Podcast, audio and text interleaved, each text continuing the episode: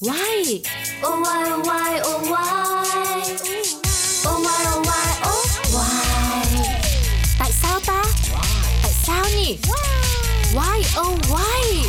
Chẳng ai thắc mắc. Vì sao hè nóng, đông lạnh?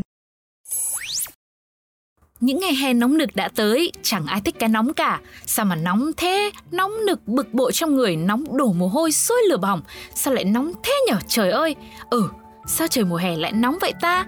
Vì sao mùa hè thời tiết lại không lạnh nhở? Mà tại sao tiết trời lại không ấm áp vào mùa đông? Thay vì than trời, hãy cùng với Sugar tìm đáp án cho câu hỏi này trong YOY hôm nay nhé.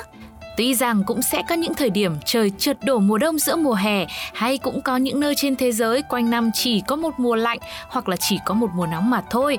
Thế nhưng thông thường, mùa hè vẫn sẽ thường đại diện cho những ngày nóng bức và mùa đông thì vẫn sẽ là những ngày thời tiết lạnh giá. Vậy vì sao lại như thế? Câu trả lời là mùa hè nóng và mùa đông lạnh là do trục tự quay của trái đất nghiêng với mặt phẳng quỹ đạo của nó quanh mặt trời. Thời tiết nóng, lạnh chủ yếu là do lượng nhiệt trái đất thu nhận được nhiều hay ít từ mặt trời mà thôi. Mùa là sự phân chia của năm dựa trên sự thay đổi chung nhất theo chu kỳ của thời tiết. Khoảng cách từ mặt trời tới trái đất là khoảng 150 triệu km. Trái đất quay quanh mặt trời ở góc nghiêng 23,5 độ. Góc này gây ra việc một số vùng ở trái đất sẽ xa mặt trời hơn và một số vùng thì sẽ gần với mặt trời hơn. Tại bất kỳ thời điểm nào trong năm, bán cầu Bắc hoặc bán cầu Nam sẽ xoay nhiều hơn về phía mặt trời và bán cầu ở gần hơn thì sẽ là mùa hè. Tương tự, bán cầu ở xa hơn thì sẽ là mùa đông. Các mùa thuộc các vùng cực và ôn đới của một bán cầu sẽ ngược lại với các mùa bán cầu kia. Khi mùa hè diễn ra ở Bắc bán cầu thì ở Nam bán cầu sẽ là mùa đông và ngược lại. Do con người thì tập trung sống ở Bắc bán cầu nhiều hơn nên chắc là chúng ta sẽ tập trung về thời tiết của các mùa ở Bắc bán cầu nhé. Vào mùa đông, Bắc bán cầu xa mặt trời và hấp thụ nhiệt ít hơn, ban đêm sẽ tản nhiệt, còn nhiệt lượng nhận từ mặt trăng là không đáng kể. Mùa đông, trái đất ban ngày hấp thụ nhiệt ít, ban đêm tản nhiệt nhiều. Mỗi ngày không những không tích thêm nhiệt mà còn mất đi một số nhiệt tích từ mùa hè.